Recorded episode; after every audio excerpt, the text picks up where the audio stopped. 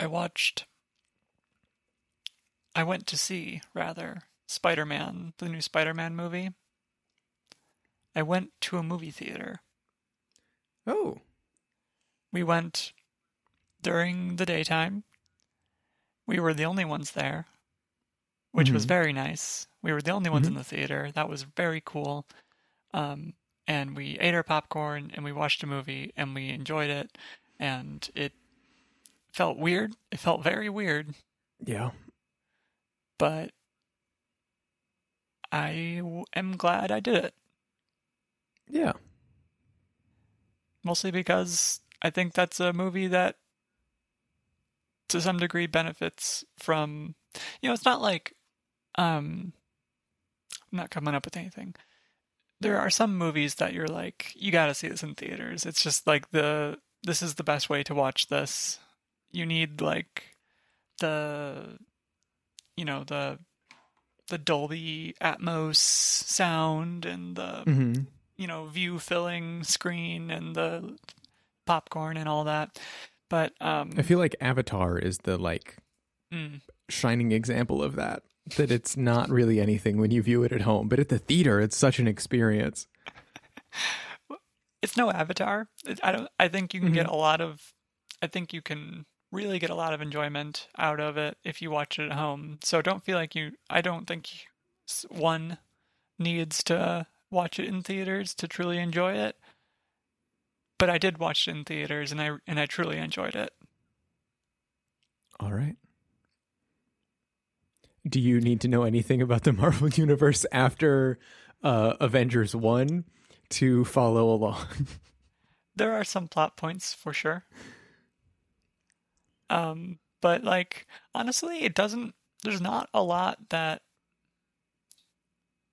you couldn't pick up from context, and like also Okay. some cult, some cultural context. Like you know Mhm.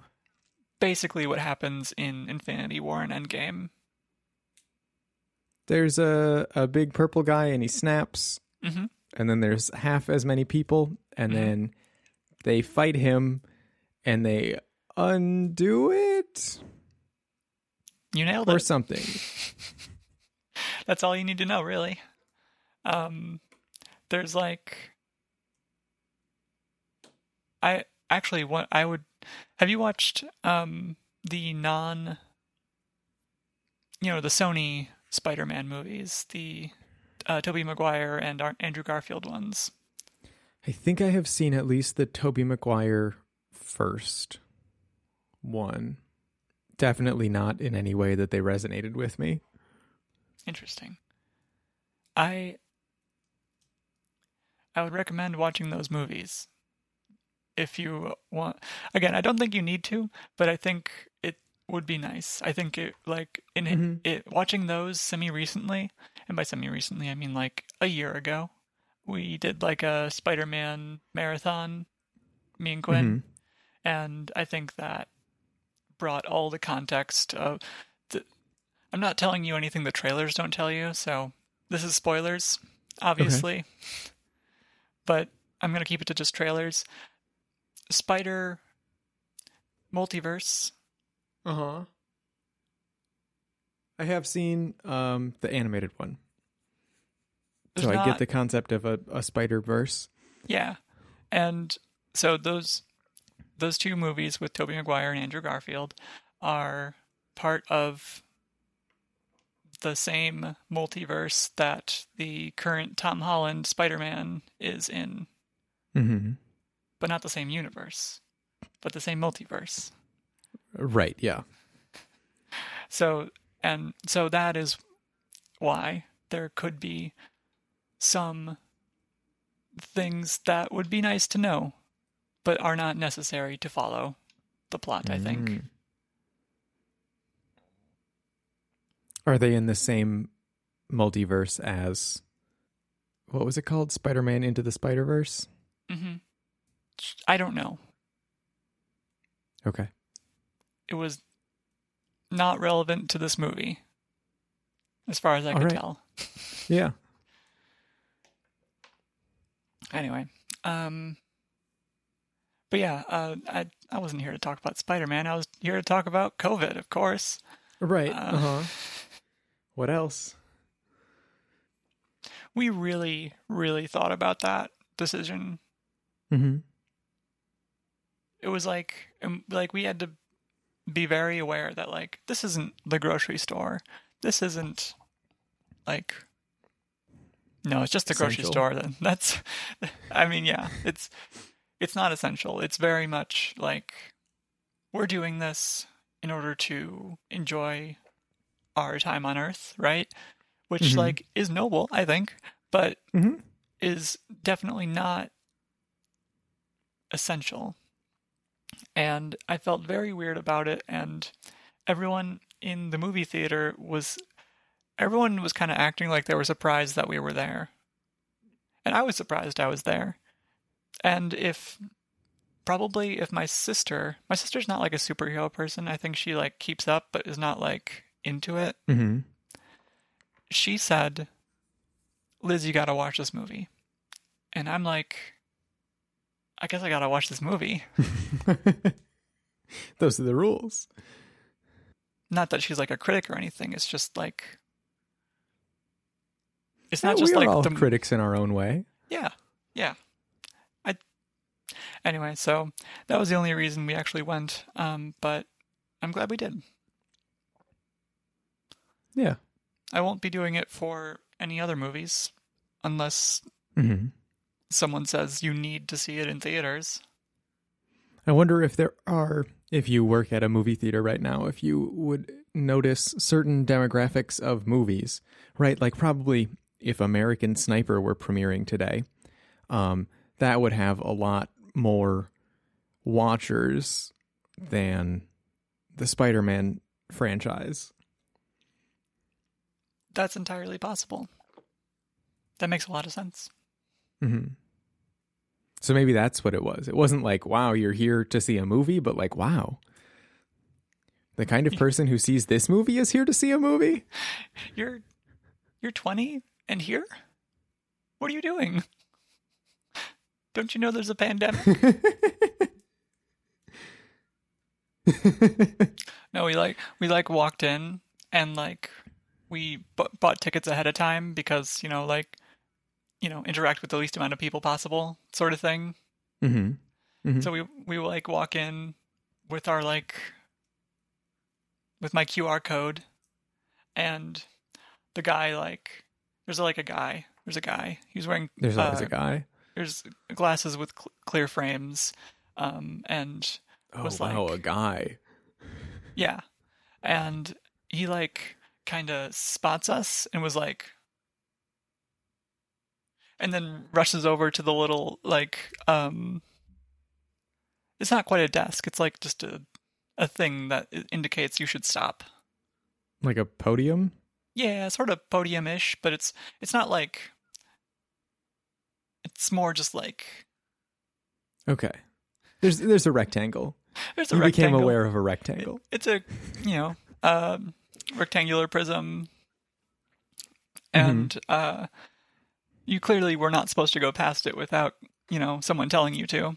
So we didn't, and the guy like kind of rushed over and was like pulled out the the scanner and was like, "You gotta take it, beep," and I was like, "Thanks," and he was like. and I don't know what to do with that. I don't know what to do with that. And I had to I had to pee partway through the movie because I was unprepared and hadn't seen a Mhm. movie and forgot all the protocol. Um, Yeah. And, and so I got up partway through the movie and I picked a pretty good time, I think.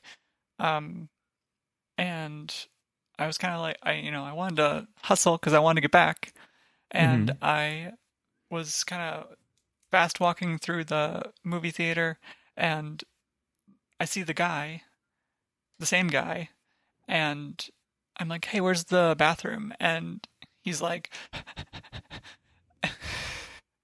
like there's just panic on his face. I don't know, like, and he's like, "Uh, that way.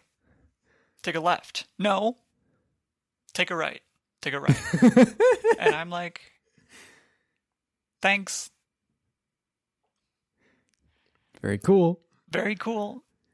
I don't know what like I don't know what was going on, but it was an odd interaction. I had two odd Uh-huh. interactions with the same guy who was wearing glasses with clear, with clear front.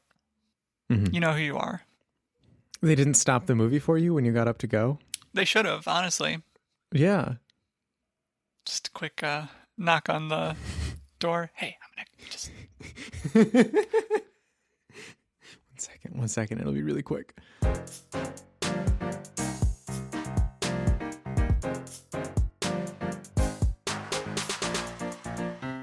Hey, Zach.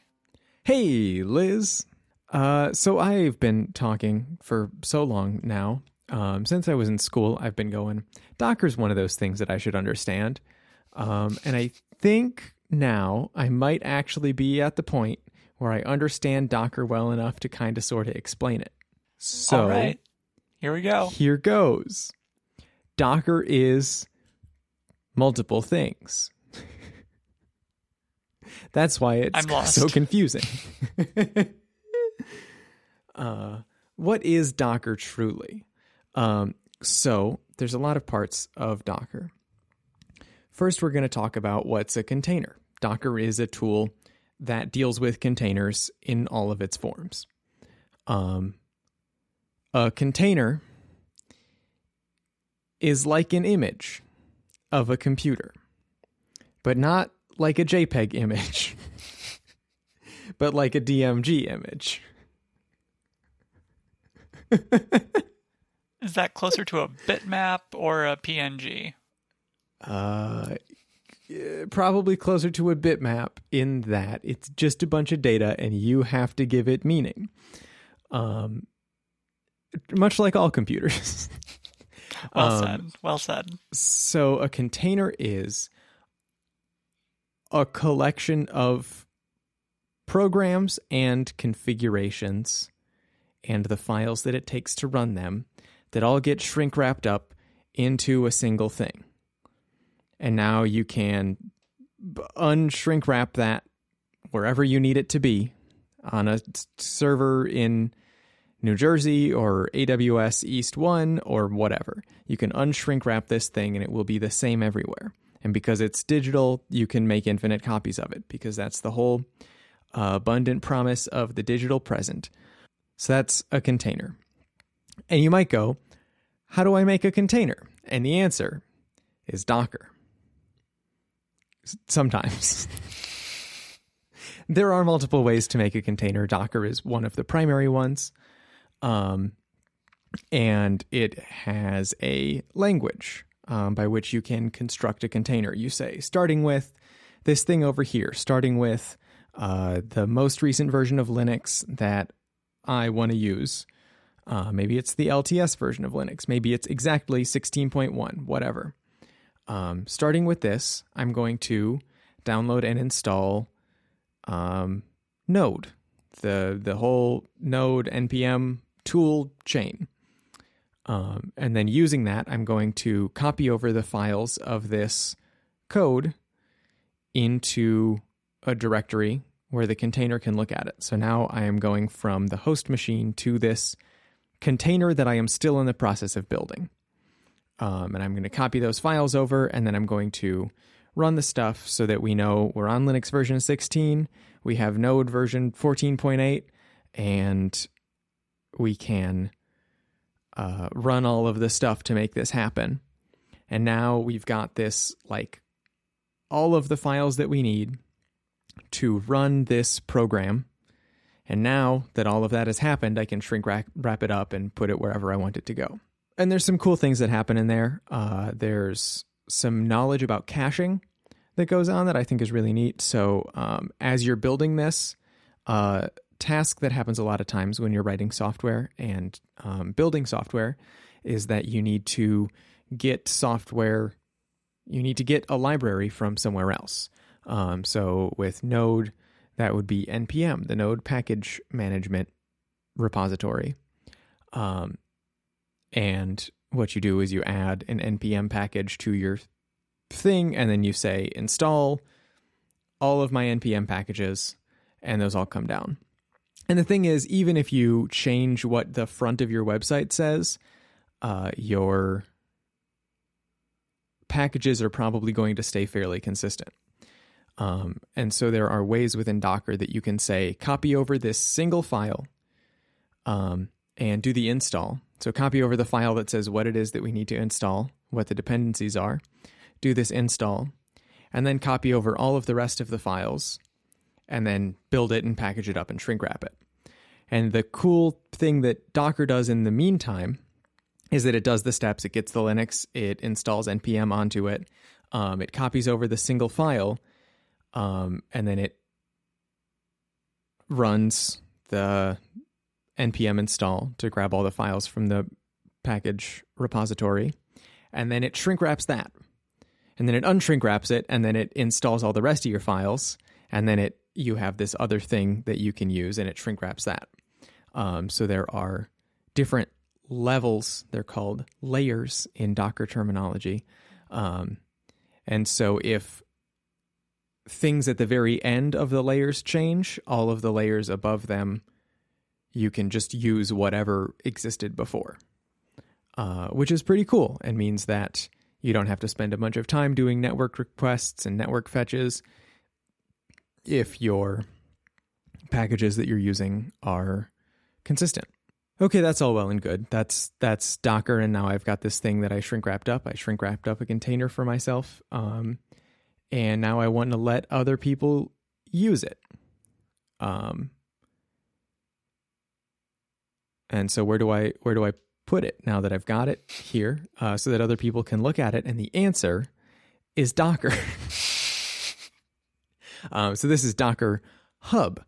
Um, Docker Hub is a website or a particular uh, implementation of a style of website, uh, container registry, that either you can install for yourself or you can just use the one that they've got if you pay them.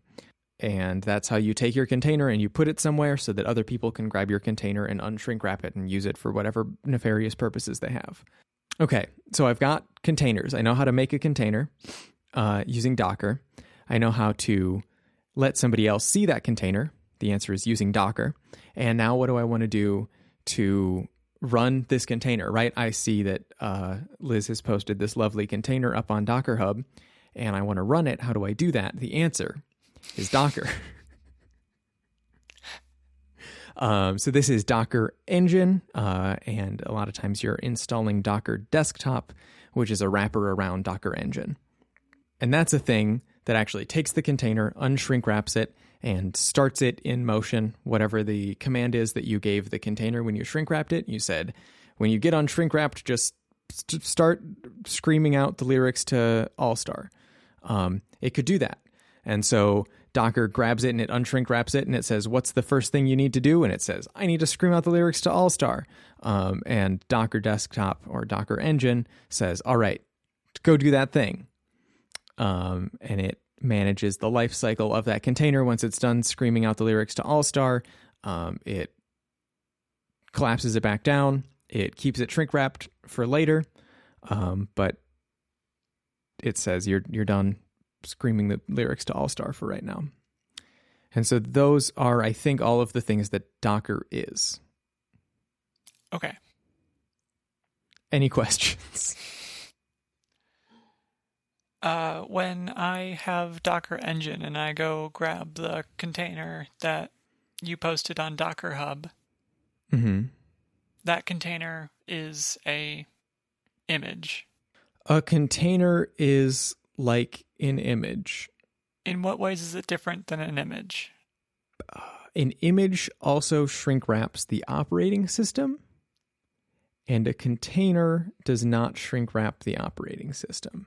Got it. I think that's it gets a little wibbly wobbly with Windows because Windows doesn't have actual containers, but it does have Docker and Docker Desktop and um, Docker Engine. And I think that is all just by doing an image that it calls a container and putting that into a virtual machine. And when you say put it into a virtual machine, uh, Docker Desktop is doing that? Yeah. Docker Engine for Windows, Docker Desktop for Windows. Okay. Uh, loads it up, makes a virtual machine, puts the Docker container, which is actually an image, into this virtual machine, and then runs the virtual machine. Okay. But if I'm on Linux, Mm-hmm. I I'm in my uh, Docker desktop app Mm-hmm. and I go get your container and Mm-hmm. for instance runs a Mhm. command line thing but the libraries it uses are all contained within that container. Right. Yeah. Okay. It creates like a separate execution environment, unpacks the whole container into that execution environment, and then runs your command. So it's not quite the same as a virtual machine, but uh, okay, I understand why everyone tells me just think of it like a virtual machine. Yes. Okay. I think I understand. There are also other ways of packaging up and building a container, other ways of hosting containers, and other ways of unpackaging containers. Um, and they're all supposed to conform to Open Container Initiative specs, and most of them don't. Um, just about everybody's got their own things that they slap on the outside of the spec, and so they're not as collaborative um, as you would would hope. If I wanted to find containers, I could go to Docker Hub, um, but I think I could also go. You know, a lot of people just maybe they host their own containers somewhere. They don't put them on Docker Hub. They go somewhere else. Um, and maybe it's on the dark web. Maybe there are containers on the dark web, and you've really got to go searching to find those containers. Oh, those are the good container. Those are the good ones. and so sometimes sometimes what I really want to do isn't worry about Docker and everything. It's go hunt for containers. Oh, I see. It's it's my turn. I I thought there was more more to Docker. I understand there's not now. No. That's funny. Um, Thank you. you know that reminds me of uh, this game I've been playing. It's called Vault Hunters, actually, uh, which Ah. is surprisingly similar to uh, container hunting. Um, in many ways, uh, vaults Mhm. are containers. Um, but let's let's start back at the beginning. Um, Vault Hunters is a Minecraft mod pack that my producer and I have been completely obsessed with for the past week. Liz finally got into mod packs. This is if you want me to play a game, this is how you get me to play the game. Uh, Vault Hunters has been doing like everything right from my perspective. Um, Mm-hmm. if I start describing things and you would like to know more, I really recommend uh, watching like the first couple episodes at least of this. You this one of the devs is Iskall85. Uh, you may know him from the Hermitcraft server, I do. and um, he is currently, as of recording, doing a series, which a YouTube series, which is a playthrough of Vault Hunters, and um, they're really entertaining, and they explain what to do very, very well. Um, more so than like the wiki does. Um, Mhm. The wiki's a little sparse at the moment. Um, so is this there's a lot of um modded Minecraft packs I know that are book driven. There's a lot of books for you to consume to play the mod pack. Is this a book driven mod pack? Not so far, Okay. I would say. Okay. Um, but so, just to give you a sort of a overview of it, um, there are these things called vaults. They are, uh, you can, you can go, you can summon a vault, or rather, you can summon a portal to a vault, and you go into the vault, and in the vault, you are there. There's like loot There is there are enemies that you have to try to not die from. Um, there are uh, really really cool and well designed rooms. Um, and there's a lot of randomness. There's like, you know, there's what room you're going to go into next is random, and what where the chests are in the room is semi-random, and what's in the chests are, is random, and what kind of like ores are around is random, and um, the and it's a lot of fun because it's very uh, it's exciting. It's adrenaline. It's high octane. It's uh, and it takes a lot of skill and a lot of different things to be good at the vaults themselves. Mhm. Um, and if you die in the vaults, you die in real life. Not actually. You just lose all your stuff immediately. Everything you brought into the vault is gone. There's no chance to get it back. Mhm. so that makes that raises the stakes somewhat. Um, but you can't just. It's kind of a. And there, Certus, I'm really sorry. There's a lot of content in this mod pack. It's I, I wouldn't exactly call it a slow burn. It's kind of um, it the the vaults scale. Every it seems like everything in the game scales scales to your skill level. Um, it there's like a explicit vault level in you get that you level up over time um, and the more vault levels you get the harder the vaults are going to be also the more cool things you can do with the other mods in the mod pack because there's lots of other mob mods but they're all locked behind like research uh, stars or uh, skill points or whatever and it's all the long and short of it is you have to you have to do vaults to advance in the game which makes sense of course but to get like a storage system that makes sense in a in a mod pack you have to invest your research points. Mhm. and to summon a a vault portal you have to get vault crystals.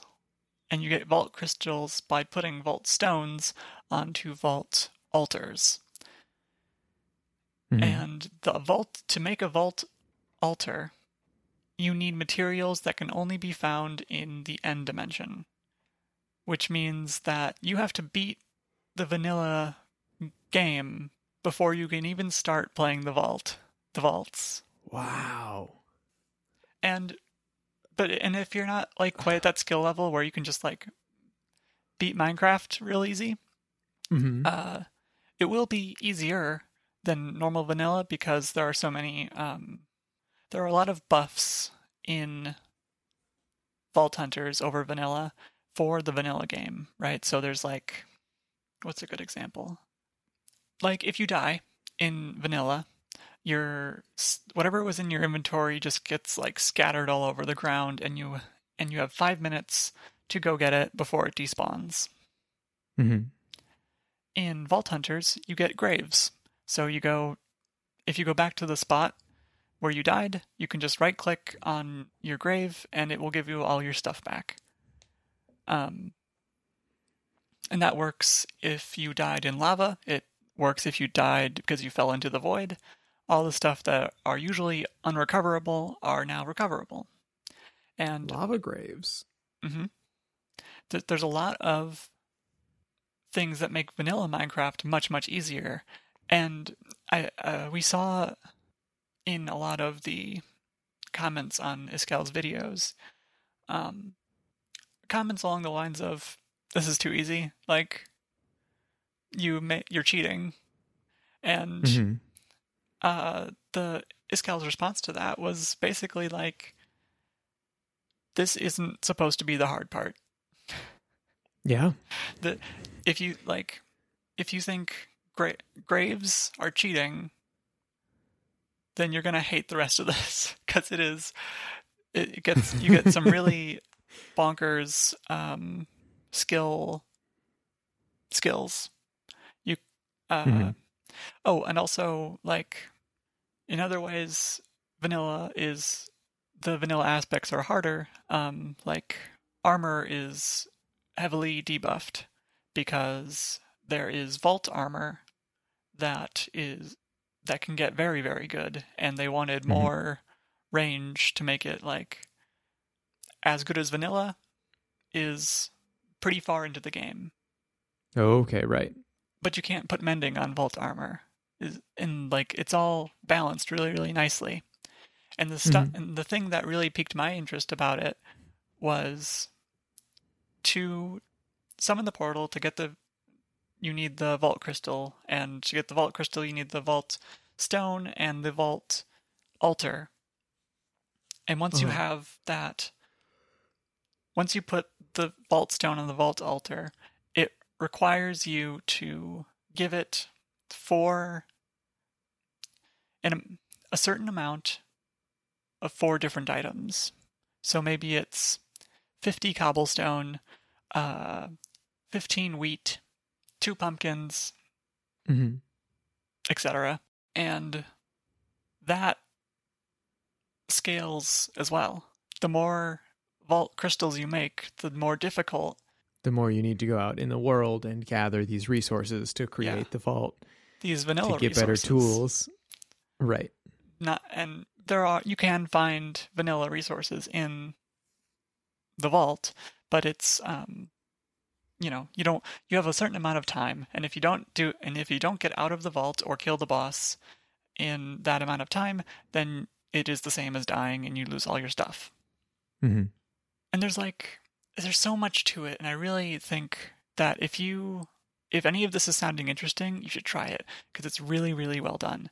Um we i th- i am currently level 27 and i'm just having so much fun with it um and i think and it's not even the type of thing where it's um you have to get through a lot of really boring stuff to get to the good stuff in a mod. hmm You to even unlock the mod, you already have to be you, you have to have a lot of infrastructure. And I love making infrastructure in Minecraft. It's my favorite thing to just make a farm or Uh-huh. um eh, so that was the part that really got me interested.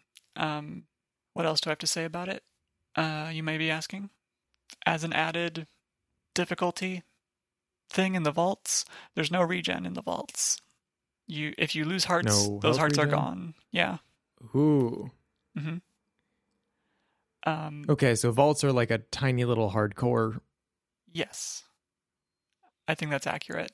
And there's there's like puzzles and there's uh there's rooms that have like more than meets the eye, you know? But they're not going to tell you that there's more than meets the eye. You just have to explore and but every time every second you're exploring, that's a second you're not gathering more loot from a different room. hmm And Mhm. it's a a delicate balance and the fun part is that you don't need to stress about it because if you as long as you're making it back before the timer runs out, you can just make you can just make another crystal. hmm Um, Does that is will a second crystal get you to the same vault? No, it's a different vault every single time. Okay. Um, if you're playing with friends, um, once you get past level 25, you can create uh, cooperative vaults. hmm So, uh, yeah, there's that. Um, there are there are the standard mobs, and there are also modded mobs. And Mhm. mobs are uh, enemies usually. They're they are non-player characters, um, or non-player entities maybe that Mhm. like have a pathfinding AI. Sometimes like a sheep is a mob, a zombie is a mob. hmm That is the the category. There are mobs in the vaults, and there's the standard ones, and there's the modded ones, and then there's also uh, what are called vault fighters, and I think that they're such a nice touch. Um, they are mobs that move like players. Um, they're fast or they're slow. They, there's like different multipliers and randomness to them, Mhm. but um, they look they, they they wear the skins, the literal Minecraft skins of the devs of the game. Ah. And that's I think that's really fun. Um, it, they also appear as yourself or anyone else you're on the server with. Hmm. So occasionally you have to fight yourself, or you have to fight someone else who is on the server or has been on the server. And there's a fun little thing. Uh, don't tell anyone this. You can tell anyone this. This is re- I just really like this. Um, the place where the server stores who has been on the server is a JSON file, hmm and you can just add names. So Zach, you're in the vaults. Oh. Anyone whose username I remember, some Hermitcraft people, um, uh huh. that kind of thing. I just thought that was so much fun. Um, there are changes to the mod packs, so like um, we're working through applied energistics right now because we really need a storage Mhm. system that isn't just Yep. That is vital for any modded experience. Yep. So we're working through that. But um, one of the things we didn't realize before spending our research points, our knowledge stars, is that to make this mod work, we, we kind of knew this part. You need power. You need like energy or whatever Mhm. the term is, um, which is not something you can actually make with just that research, just the applied ener- energistics research. Yeah. You need you need to generate it with something else. So we had we spent a bunch of research points and can't use them because we can't All make the way power. down the AE tree, and you don't have a generator. Yeah. And so now we have to keep doing vaults and keep making you know, we keep having to advance in the game, uh, even though we made a mistake. But like, it's fine. You know, like it makes finding stuff harder, but it doesn't make it. It wasn't like a rage quit moment. You know, it was like a, right, like the the core dang." gameplay loop still Yeah. works. Exactly. Um, and that's something I really like about it is that like if you spend the resources you get from vaults, which are which believe me are hard earned, you know, hmm if you spend them incorrectly or in a way that you didn't want to, it's fine. You Mhm. can just keep Mhm. doing vaults. Right. And the vanilla aspects are easy enough that if you die in the vaults, it is a pain, but it is not the end of the world if you have to remake all your stuff. Mm-hmm. Is it? I can imagine the worst part of that being that you get up to a whatever a level twenty five vault, hmm and then you die in the vault, and now you're back at vanilla tech levels. No. Your vault level stays. There, uh, there's an XP level like normal vanilla Minecraft, and there's vault levels, and your vault levels are permanent. Okay. So if you get to a certain difficulty, it will always be that difficult, unless you get there. You can you have modifiers. You can spend your resources to get modifiers that make the vaults easier, or have more Mhm. loot, or hmm have less mobs or something. Anyway, I'm I just want to say that I very much recommend it. It's a lot of fun, and if you uh, like Minecraft or modded Minecraft, uh, I would certainly check it out. It's on CurseForge, which makes the install really easy. You just kind of press install, and then it is. Okay, these screenshots look hella. Yeah. That is incredible. So yeah, there are um, official servers. I think you can host your own server, and if you know if you're on the same LAN network, then you can play with your friend if you're on the same LAN network. And that works right out the gate. We Mhm. did not have to do anything special. Um, I do have a touch of mild criticism for the game, which is not what. And these are all like fixable issues. There's nothing wrong with the Mhm. core gameplay. Um, there's a lot of knowledge that you uh, need to have to play this game, and it is basically all contained within. There is some information in the game, you know, in the uh, descriptions of the items or something. hmm There is some information on the wiki or whatever guides people have put together. Um, Mhm. and there is a lot of information that is like in random Reddit comments. and this game really, really, really needs a more comprehensive wiki. Yeah. And that's true for like 90% of mo- Minecraft mods. So Liz, you know what wiki means, right? I, I do, but I don't have this information to put into the wiki. Uh-huh. I need like I need to learn it. So yeah. yeah. But once you know, then once you find it in a Reddit comment, then you can put it in the wiki and now the next person we've been doing that. We well All right. mostly mostly Quinn's been doing that, but um it I I am not only benefiting from the wiki, I'm also putting things into the wiki via Quinn. You're the the research arm of the research and put into the wiki. No, Department. they are too. But um uh but at some in, in some Reddit post at some point uh someone said someone on the dev team said yeah go ahead and decompile it and put things in the wiki from the decompilation which I thought was cool Uh huh. Yeah. That's. I feel like that's how we know where to find fish in Stardew Valley. Is all Mhm. decompilation. I don't know of any good Java decompilers. I'm sure there is one people look at the code for Minecraft all the time Mhm. vanilla Minecraft that's about it I really really like this game and I'm going to keep playing it and uh I encourage other people to play it because it's a lot of fun one of the things that like like I said, Zach, one of the things that really got me interested in the game was uh, having to farm a bunch of res- weird resources for the vault altars, the vaulters, if you will. Um, I And- won't. Thank you though. uh, and but like, and we I say farming, and usually what I mean when I say farming in Minecraft is like generating resources in a way that is uh more or less automatic.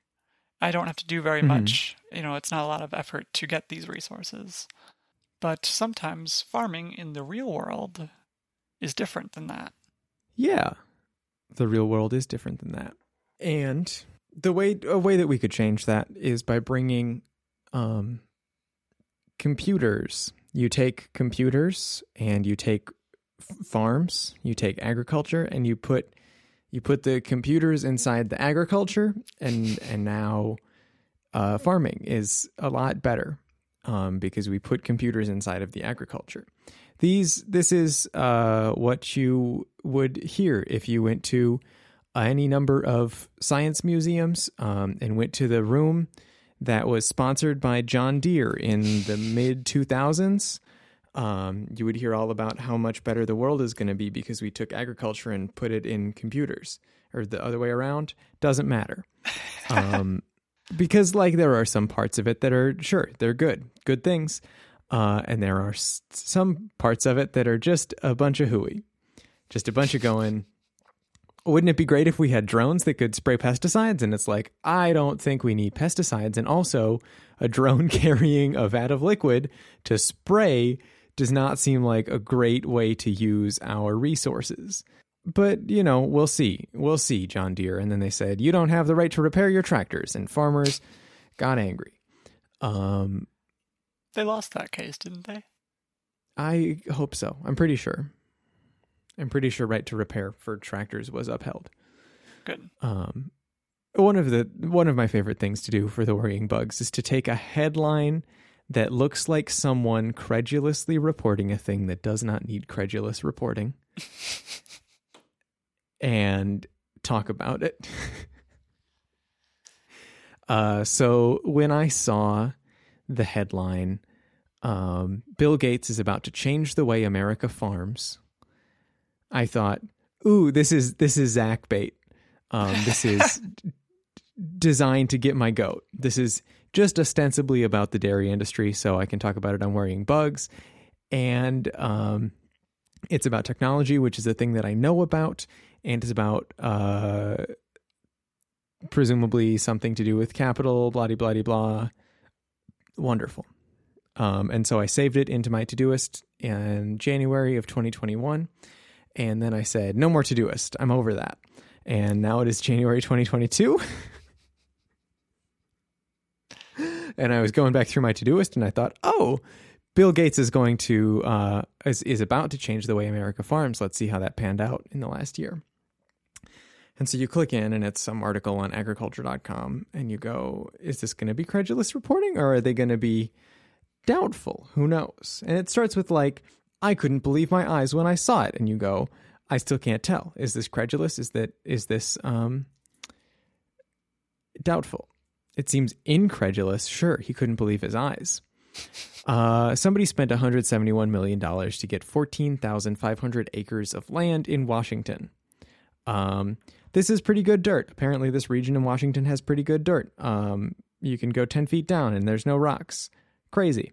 Um, that is that is important for growing things. Just not the main thrust of this story I'm telling. The a lot of industries, nope. A lot of folks who own farmland have bought up land in this area, and now it's got all sorts of all the things that you need to to run a farming region, such as state of the art transportation. Definitely means something about trucks um, or highways, maybe. Definitely does not mean any of the things I would want it to. Anyways, they've got state of the art transportation. They've got uh, hydropower. Um, so energy is very cheap in that area. They've got something else um, cold storage or con- climate controlled storage. Um, these are all things that you need if you're going to have a bunch of, of farming in an area and then they put their stuff they store it in the climate controlled storage and they power their farms with hydroelectric energy. Um, so in this area somebody spent 171 million dollars to get 14,500 acres of land. Um, and wow, this is crazy. It seems like it's this two person company from Louisiana, Angelina Agriculture. No, actually, it's like a shell company of a shell company of a shell company that Bill Gates largely owns. Uh, there's the, you know, paragraphs and paragraphs of he bought this land from John Hancock Life Insurance Asset Management. Um, and they bought it from Canada's pension fund, and Canada's pension fund brought it from like the American Corporation for Agriculture. Um, and so there's a lot of life insurance, a lot of uh, hedge funds, a lot of pension funds that keep owning this land. Various bits of farmland um, seems to be a, a thing that happens a lot. Um, Bill and Melinda Gates and like the money that they control owns at least a hundred thousand acres total of farmland in a handful of states. Um, that's a lot of farmland. They also own transitional land outside of Phoenix, Arizona, um, which means that it is not yet part of the city of Phoenix, Arizona, but it will be. Um, and they're going to put a highway through it. And then once there's a highway running through it, it'll be a lot more valuable. Um, and I don't know, presumably they purchased it after Arizona said we're going to put a highway through here. And the reason that it made sense to put a highway through there was because the land would have been affordable. If it wasn't because the land would have been affordable, then why would that be an incentive to have the highway there? And so then why is anyone allowed to trade on the value that the state of Arizona just created by announcing they would put a highway through a region? Um, and there's no way in hell that the the Gates Investment Fund is going to prioritize that land in a way that benefits its future residents or its current Phoenix residents. Um, at the expense of the investment fund um, because those things are going to be in contention. And the investment fund that bought however many square miles of Phoenix, Arizona, um, does not like have a fiduciary responsibility to current Phoenix residents. It should. Land use in this country is kind of wrong. Anyway. I'm sorry to laugh. So the gates, it's just like there's a lot that was a lot. um, so it turned out that um, the Gateses and the, now note Bill Gates, Melinda Gates did not buy any of this land. There's this a financial planning company, Cascade Investment LLC, led by some dude who graduated from Harvard or Princeton or it doesn't matter. He graduated somewhere, now he owns Cascade Investment LLC. And the Gateses gave him all his money, all of their money to spend to make better profits than he was making owning stock in Microsoft. And he said, Sounds good. Here we go. We're going to make more money than we made owning stock in Microsoft. And the way that we do this is by owning land, um, that it is farmland. Turns out when they bought this land, they bought it off of not the land. Sorry, my bad. Um, this company, uh, now known as Angelina Agriculture, that the Gates own a large stake in this investment LLC that owns a large stake in, or I think solely owns, uh, agriculture division that owns Angelina Agriculture, this two person company out somewhere in the middle of Louisiana. Um, used to be called Angelina Plantation, used to be owned by Bernie Ebbers, some other guy who got put in jail for securities fraud. Um, Consider me shocked. Ebbers talked to uh, Ebbers. Ebbers was a dreamer, a liar, a swindler, and a lover of land. Wow. And like maybe the two the two things in the middle there negate any good he did or any like quality as a dreamer he had because if you need securities fraud to invest in this dream and the dream is not helping most people and not like revolutionizing the farming industry because farming has just kind of kept going um, through the whole time that Bernie Ebbers had this company and then uh, went to jail. Uh, and now like the world is worse because of that. The commons are worse um, because we had to like paper over the intentional evil that this guy did by committing securities fraud. Um, a lot of it with land. And so like don't report on this guy like he had good intentions and then he did some bad things, but it didn't hurt me because I don't I wasn't invested in WorldCom or whatever. No, it like the world is worse because of the things that he did. Mm-hmm. Um, so these are all just kind of things that were around in this article that I, I was thinking about. Um, there's a thread through this whole article comparing the author to the main character in the movie True Crime, which is uh, played by Clint Eastwood. Um, and so, like, it's, it's intentionally not credulous reporting. They did a lot of deep digging to go, like, okay, this wasn't just some two person company in Louisiana uh, that bought this land. They like did it for a reason. And what's the reason? Oh, here's the um it's owned by a company that's owned by a company that does all of the investments for Bill and Melinda Gates. Um so like they dug deep for sure, but it's like for the sake of the aesthetic of investigation because this author wants to play the part of a detective in or a journalist or whatever in true crime which is not something I've encountered before when thinking about is this going to be credulous reporting or not. I my instinct is that uh, one should steer clear of such things if they wish to be taken seriously. I'd say so, yeah. The fact that they're like outwardly saying, "Oh, at this point in the story, I was really thinking I was like this guy in True Crime." I don't know.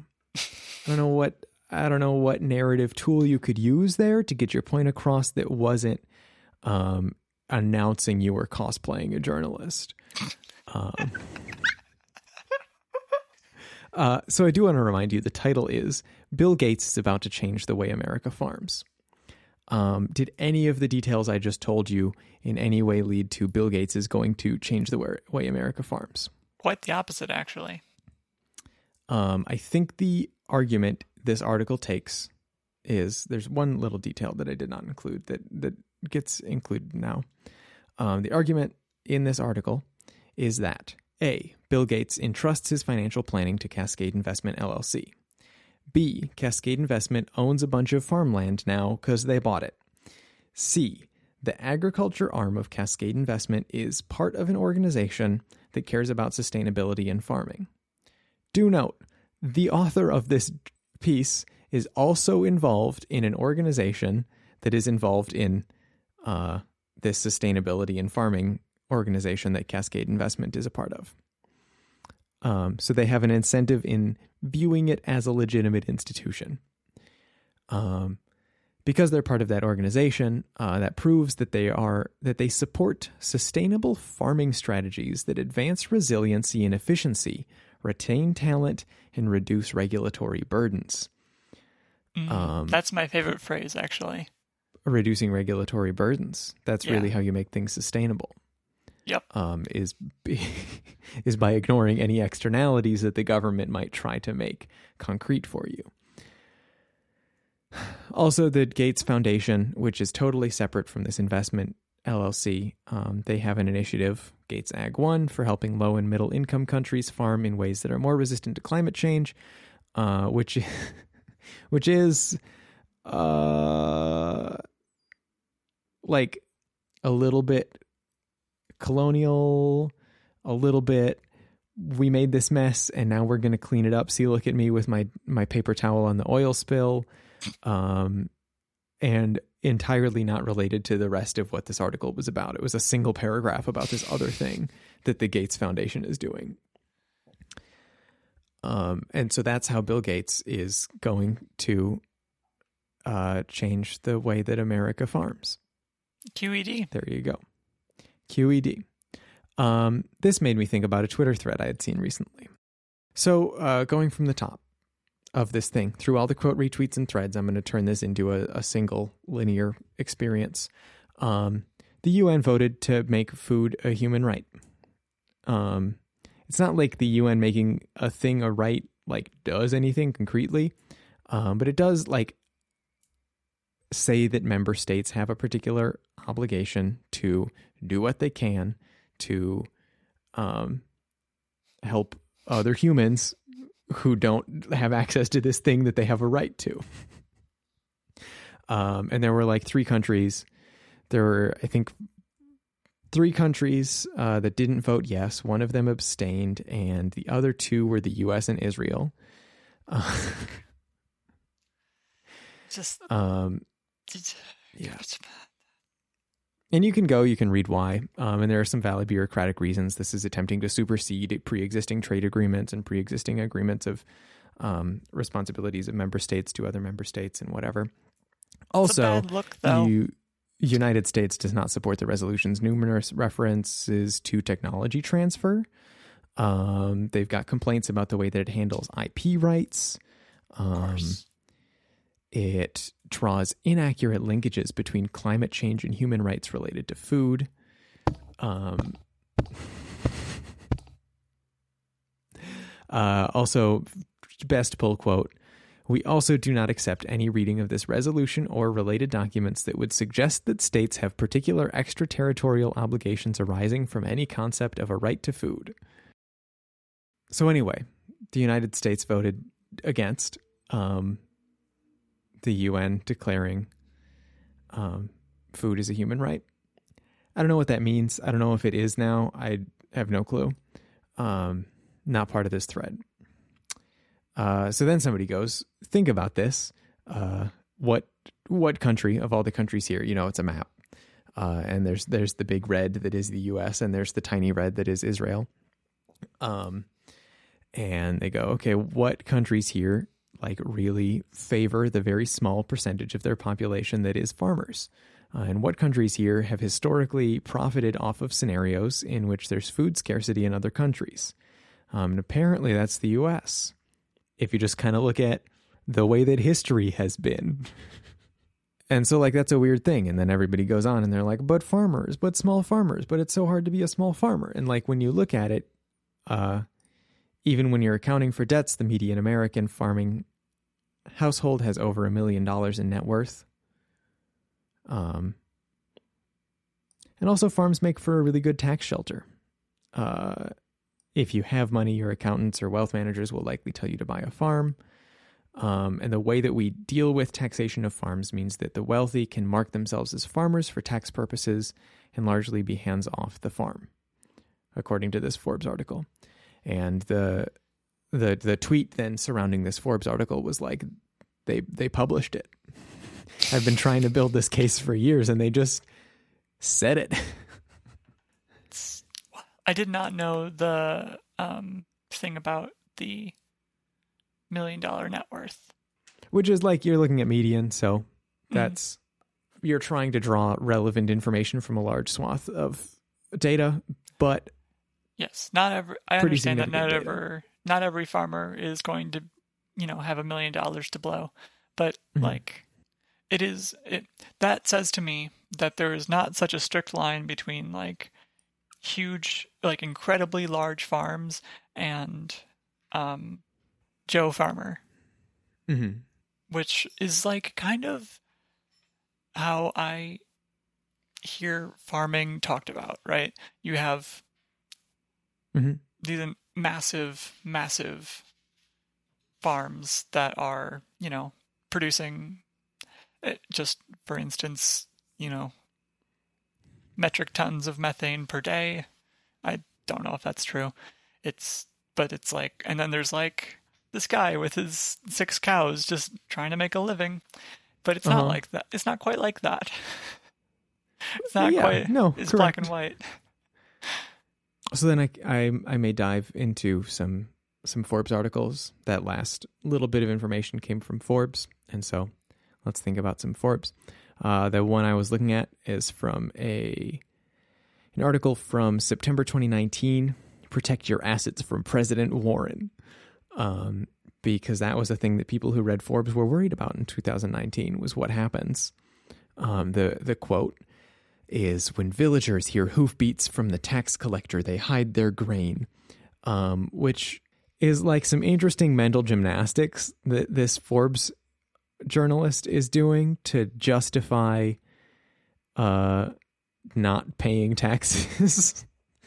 As like, well, you see, we are the little guy. It is me, the little guy, and so I am just a, I am nothing but a small villager who is hiding his grain. Um, and he also has a very bad faith read of what a wealth tax is. Like, I think he thinks that in 2020, when President Warren comes into power, 2021, when President Warren comes into power, um, she's going to implement a wealth tax that is a tax on wealth yearly. It really sounds like he thinks it would be annual because it's a bunch of ways to like put money into schemes and then get it back out when you need it which like the way that I usually hear about the wealth tax, um, it's not an annual thing. It's like an inheritance thing. Yeah. Um, and like as a leftist, I, a leftist, am all for an annual wealth tax. Um, but I don't think that would ever like get through the institution of the modern um, United States. Yeah. and like I can I can understand some arguments against it. Whatever. I think an inheritance tax makes a lot of sense. Um, I think trying to hide your money from an inheritance tax so you can access it later doesn't. but one of the ways you could do that is by putting all your money into um, a, a farm, and it it reads like satire. It it reads like satire. Like wow, these people who live near me um, get eighteen million dollars written off their taxes every year because they're cattle farmers. In quotes, everything. Like so you think it's it's bull that they're cattle farmers, but you don't see how you pretending to be a farmer would be be just as bad? I haven't read the article. Is it could it be more like these cattle farmers wink wink they're doing the right thing. They're doing they're you know, like they're beating the system when that's the system we have to beat too. I guess, yeah, maybe.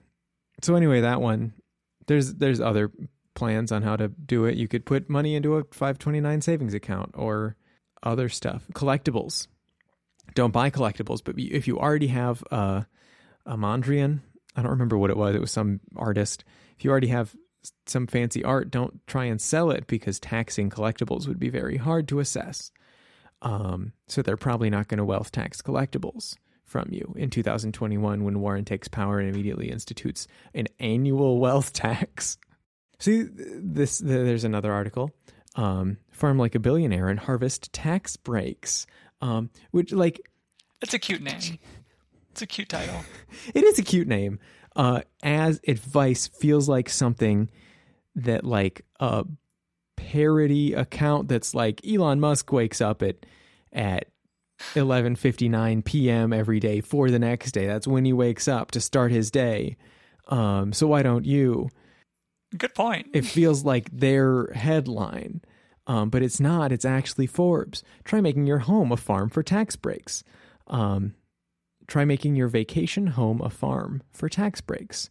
Um, which you can also read as if your vacation home is so expensive that tax breaks on it are larger than what it costs to run it as a farm, you'd be in the green to run it as a farm. I, I have no words. All 50 states give preferential property tax rates to agricultural land in an effort to help farmers and or fight urban sprawl, which really really just encodes so many priorities into every law. I think urban sprawl is bad. I think the reasons that they think urban sprawl is bad and that I think urban sprawl is bad are very different. Solar panels, too. Think about putting solar panels on your roof. There might be tax breaks for that. A wonderful confluence of moralizing and rewarding things um, that so many people just don't have access to, regardless of like whether you have goodwill or desire or whatever. If you just go like, we're going to reward everybody who chooses to put solar panels up on their home. Um, if you have a home that you can choose to put things on and you choose to pay, can afford to, and choose to pay to put solar panels on it, I think it makes sense to get tax breaks. I think we should do more to incentivize um, places that aren't like direct individuals to do that also. Um, I think if my apartment building got incentivized to put in solar panels and then in future years things were cheaper because now there's solar panels and this incentive, that would be great. My guess is no laws are structured such that my apartment building can take advantage of that. But maybe we can fix this with a carbon tax. Here's a Forbes article on how a carbon tax could gut animal agriculture without taxing farmers and ranchers. Um, the this isn't related to the rest of the stuff, but I just looked up Forbes farming because I knew that this article was related, and I found it uh, found this one instead. Um, something about if we have a carbon tax and then we use that and then we um, put that money towards reforestation, farmers could make more money reforesting their land than they could um, raising cattle or whatever. And cattle produce a lot of methane, and so maybe that would be taxed in its own way. Whatever. It's kind of um, cool. And it sounds like they think this art author, and also they're kind of repeating the ideas of the person who formed Impossible Inc., who make the Impossible Burger. Mm-hmm. Um, it sounds like they think that the point of a carbon tax would be to totally eliminate animal agriculture. And like, people are still going to buy cows, people are still going to want beef. Um, the point of a carbon tax is to make it so that the negative externalities of your action is harming the world in a significant way uh, become concrete in that your actions are harming the world, and as such, they're harming your wallet, and that's that's on you now. Um, and if it makes the product more expensive, uh, then maybe more people would not want to buy it. Uh, but like probably still some people will want beef and will pay the carbon price for beef, and that's that's the market, baby. Currently, we don't have anything else. Uh, but it's not like we're to stop producing beef soon or maybe ever. And now, a PSA from the Worrying Bugs. Ask your most enabling friend today if mechanical keyboards are right for you. This has been a PSA from the Worrying Bugs. Jared, if you have info about Vault Hunters that is not on the wiki, or if you know of a fourth thing that Docker can do, uh, please tell me about it on Twitter at